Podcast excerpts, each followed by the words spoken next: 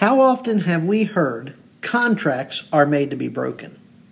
This self serving morality dominates the political scene, the business scene, and even our personal relationships.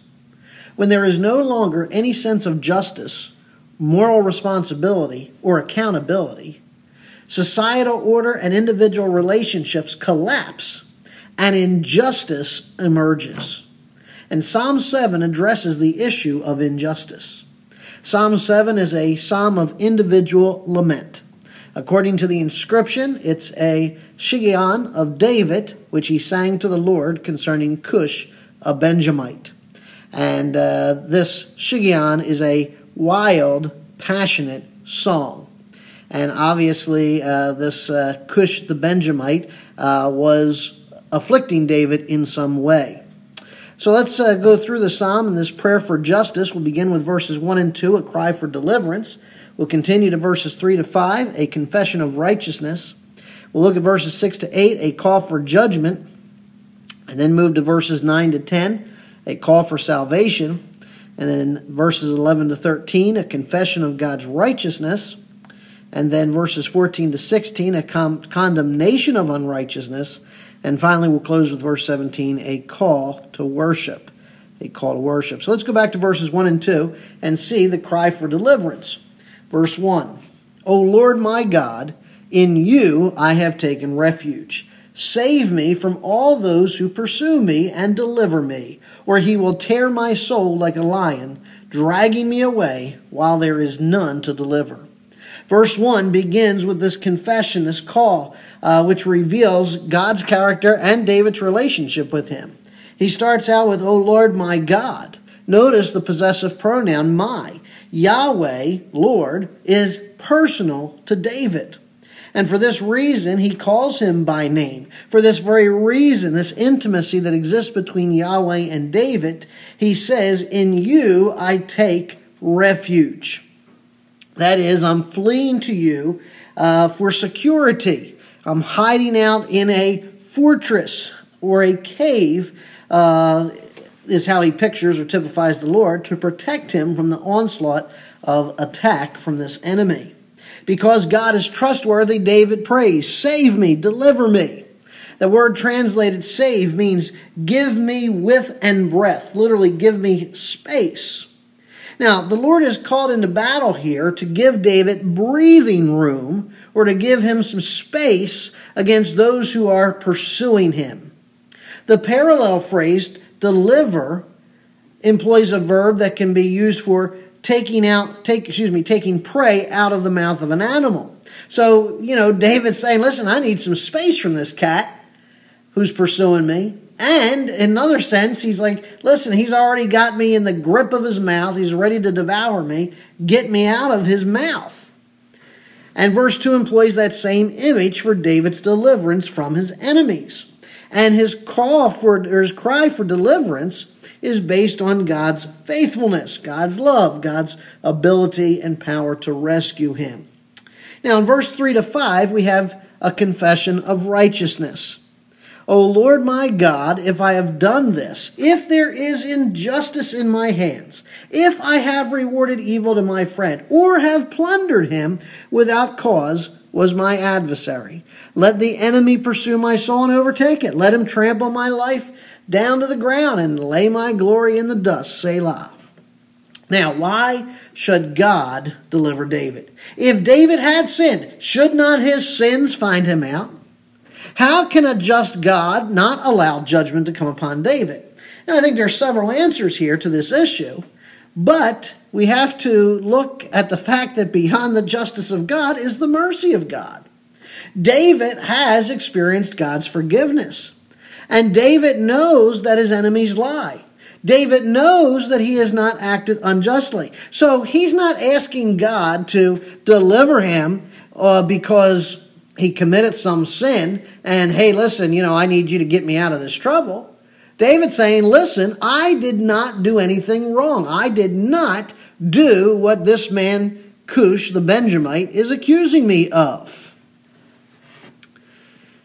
in good conscience he cries for god to vindicate him Now, the content of the charge against him is revealed. First of all, there's the general complaint. There is iniquity in his hands. In other words, uh, there was a specific ac- accusation against David that he had repaid evil to Cush and plundered his enemies without cause. And the purpose of this charge is evidently to sow seeds of suspicion amongst David's allies. Is he really honoring his treaty? Is he going to keep our covenant? Is he going to fulfill his contract? Is he going to turn his back on us? That was what David's allies were beginning to ask because this guy, Cush, was making these accusations. And not only was David accused of undercutting his allies, but Cush also accused him of plundering his enemies without cause.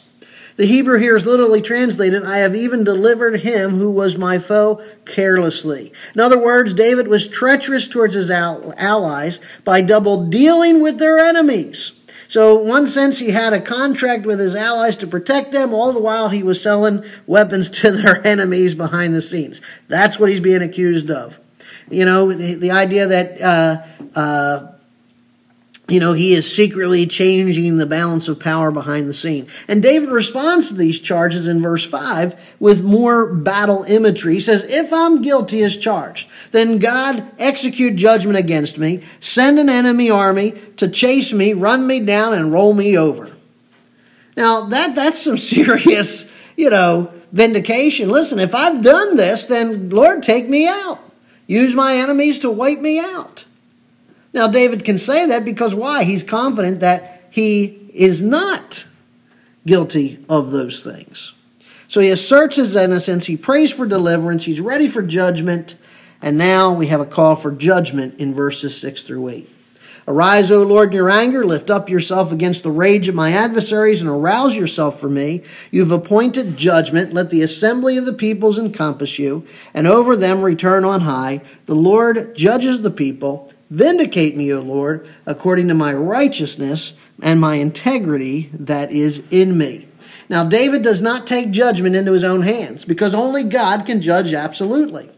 God sees the heart. God is totally righteous. Remember what he says in Romans 12 Vengeance is mine, I will repay, says the Lord. David wants to go after this cat. David wants some vengeance, but he said, Nope, Lord, that's in your hands. He says, God, rise up off the throne in your anger. Now, we've seen that word anger before, and basically it's the idea of, you know, hot breath.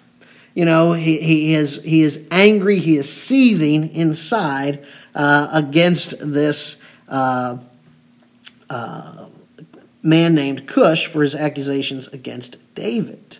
Now, David calls for God to meet with his own anger, the anger of David's enemies. Lift yourself up because of the rage of my enemies. God, you get up off the throne and you get angry at their anger against me.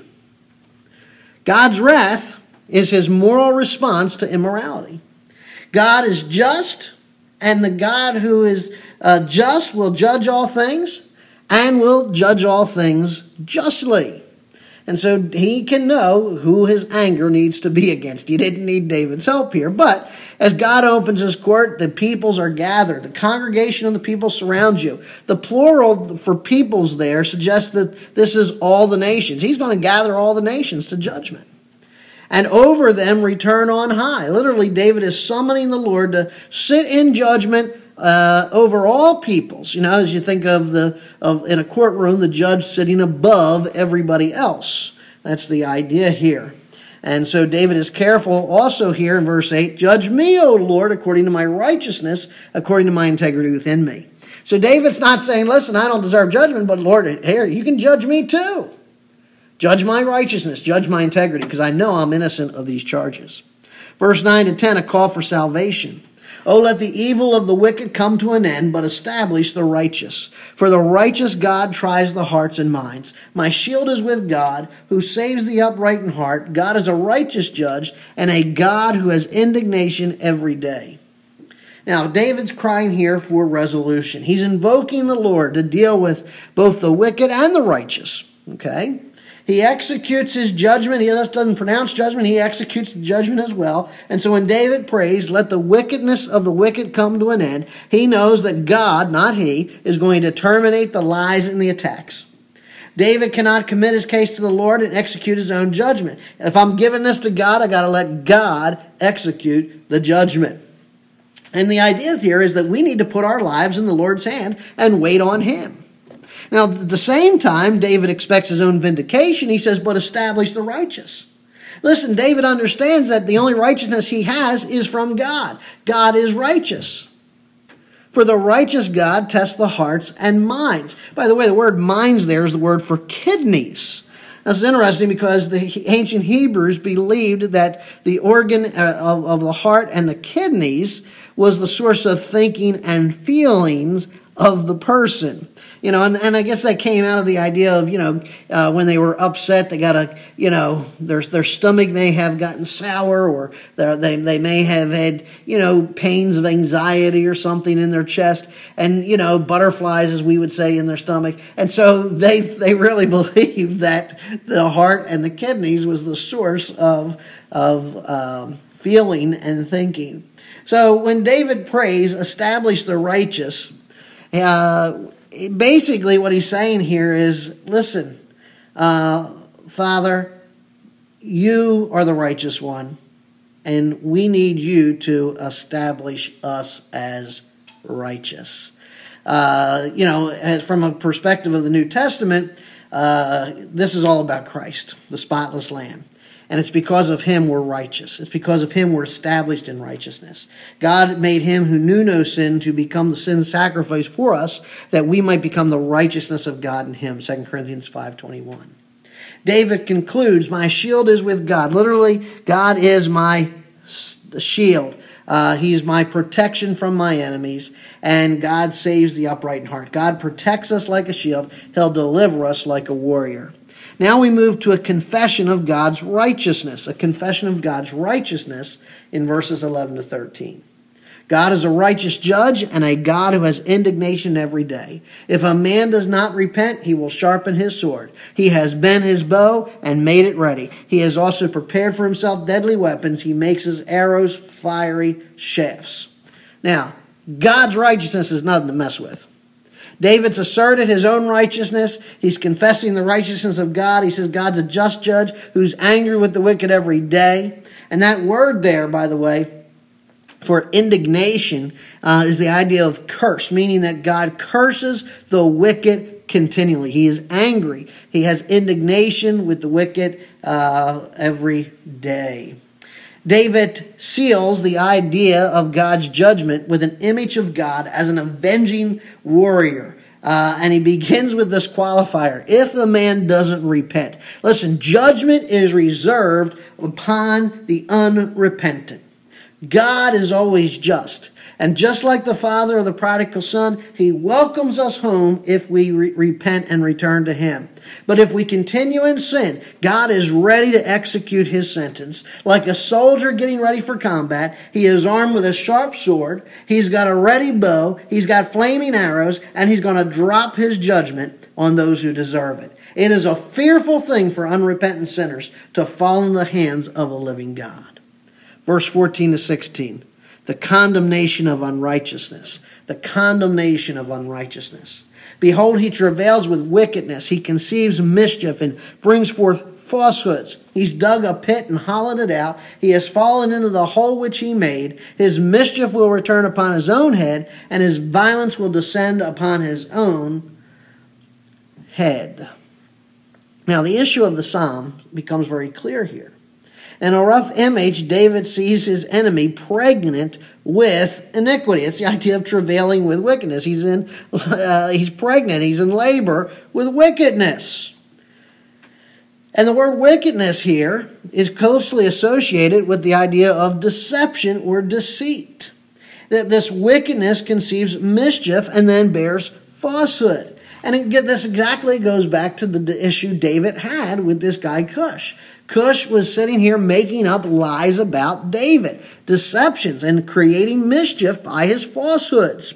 And, uh, you know, he was basically accusing David of being treacherous towards his friends. And that had caused David this anguish here. And David was, you know, experiencing injustice. But God's judgment is certain, and the God who executes judgment will allow David's enemies to fall by their own weight. He has dug a pit, and he's fallen into the pit that he made for David. Cush is going to go down by his own traps. Everything that he's accused David of is going to come back on him. The very pit that Cush dug for David, like an animal trap, is going to trap him. And his violence is going to come upon his own head. God's going to execute judgment. He's going to let sin run its course.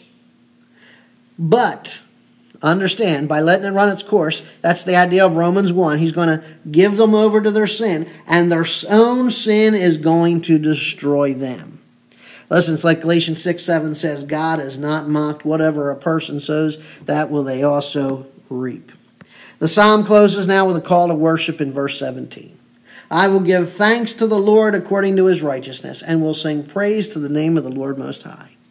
Confident that his prayer is going to be answered, David now concludes his psalm and worships God. God is going to save him from those who persecute him. God is going to rise up in judgment. He's going to test the hearts and minds of all people. He's going to destroy the wicked. And he, David declares, I will give thanks to the Lord according to his righteousness. David affirms that all he has said earlier in this psalm God is righteous, God restores his kingdom, God rules, God is trustworthy, God vindicates David. And therefore he says, I will sing praise to the name of the Lord Most High. That Lord Most High is a phrase found first in Genesis 14 18, meaning that God is above all other gods. So in defeating at David's enemy, he has defeated his enemy's gods. Of course, we know those gods are false, mere idols. Certain of God's rescue and his justice towards his enemy, David goes out from his lament with song. And just so, God is our resolution in distress. God is our resolution in times of injustice. And when we see him act, we can praise, which is the proper response to the one who hears and answers. Folks, injustice is reigning all around us. It goes back to what we said at the beginning of this devotional that there today is a self-serving morality in political realm, the business realm, and even in our personal relationships. Uh, the justice has gone out the window. Moral responsibility or accountability is out the door, and the societal order is in an uproar. Injustice is raging, and the church of God should not be the cause of that injustice. And so, just as we, you know, we, we see the injustice around us and we're crying out for deliverance from injustice, friends, we also need to look at ourselves and make sure we're not the source of injustice, to make sure we're not the ones who are causing the oppression, to make sure that we are righteous, that we are upright, that we are people of integrity. We need to confess our righteousness. You know, if indeed we've examined ourselves and we're righteous, fine. Lord, here I am. Examine me and see who I am. And then we can cry out to God, Lord, you need to judge this situation. Lord, you need to intervene in this situation and do what is right and know that He will. Uh, nothing wrong. Listen, if, if you're experiencing injustice, cry out to God for salvation. Cry out and ask Him to save you and deliver you from that injustice. And you know, at the same time, let's not be passive. If we see injustice being done, let's make sure that we're praying as well and as God leads, that we respond to that injustice and that we would uh, not just passively watch and say, well, I prayed about it. But, you know, sometimes it's, you know, we do our part of, of uh, praying and God does his part, but then God may also lay upon our heart how to help alleviate this injustice and relieve this injustice. And so we need to be aware of that as well. We need to confess God's righteousness. Again, we need to be condemning unrighteousness, and that has to begin with us. And, you know, we got to start at home and then expand from there. But at the end of the day, we always need to come back to worshiping God. Father in heaven, I thank you that you are a just God, a God who hates injustice, a God who takes no pleasure in the injustices of this world. And I thank you, Father, to know that there is you, you will let it run its course. But Father, the injustice done by wicked people will come back upon their own head. They, they, they, they who live by the sword will indeed die by the sword. Father, I thank you for being a righteous, holy, just God. Lord, I pray that we would constantly examine ourselves to make sure that, Lord, we're not part of the problem, that we're not involved in, in injustice, that we're not like Cush making false accusations. That, Lord, everything, every accusation that we make, everything we state, that we can back it up as truth, and that it can be examined and proven to be true. And Father, I pray that if there is some injustice, that Lord, we could come and repent. Because Father, we know that when we repent, you receive us with open arms. But the unrepentant, you have your sword pointed at them, your bow is, is pointed at them, you are ready to unleash judgment upon the unrepentant. So, Father, I pray for those who are oppressed by injustice, Lord, I pray that, God, you might relieve them. Father, if we see some injustice, that, Lord, we would certainly pray, but you might move us to how we can help alleviate that and what, what is our responsibility there as well. And that, Father, uh, we would just ask and pray that we would continue to keep our focus ever on you. You is the standard of righteousness. You is the standard of justice. You is the standard of, of fairness. And, Father, at the end of the day, we give you all the praise and thanks. We pray in Jesus' matchless name. Amen.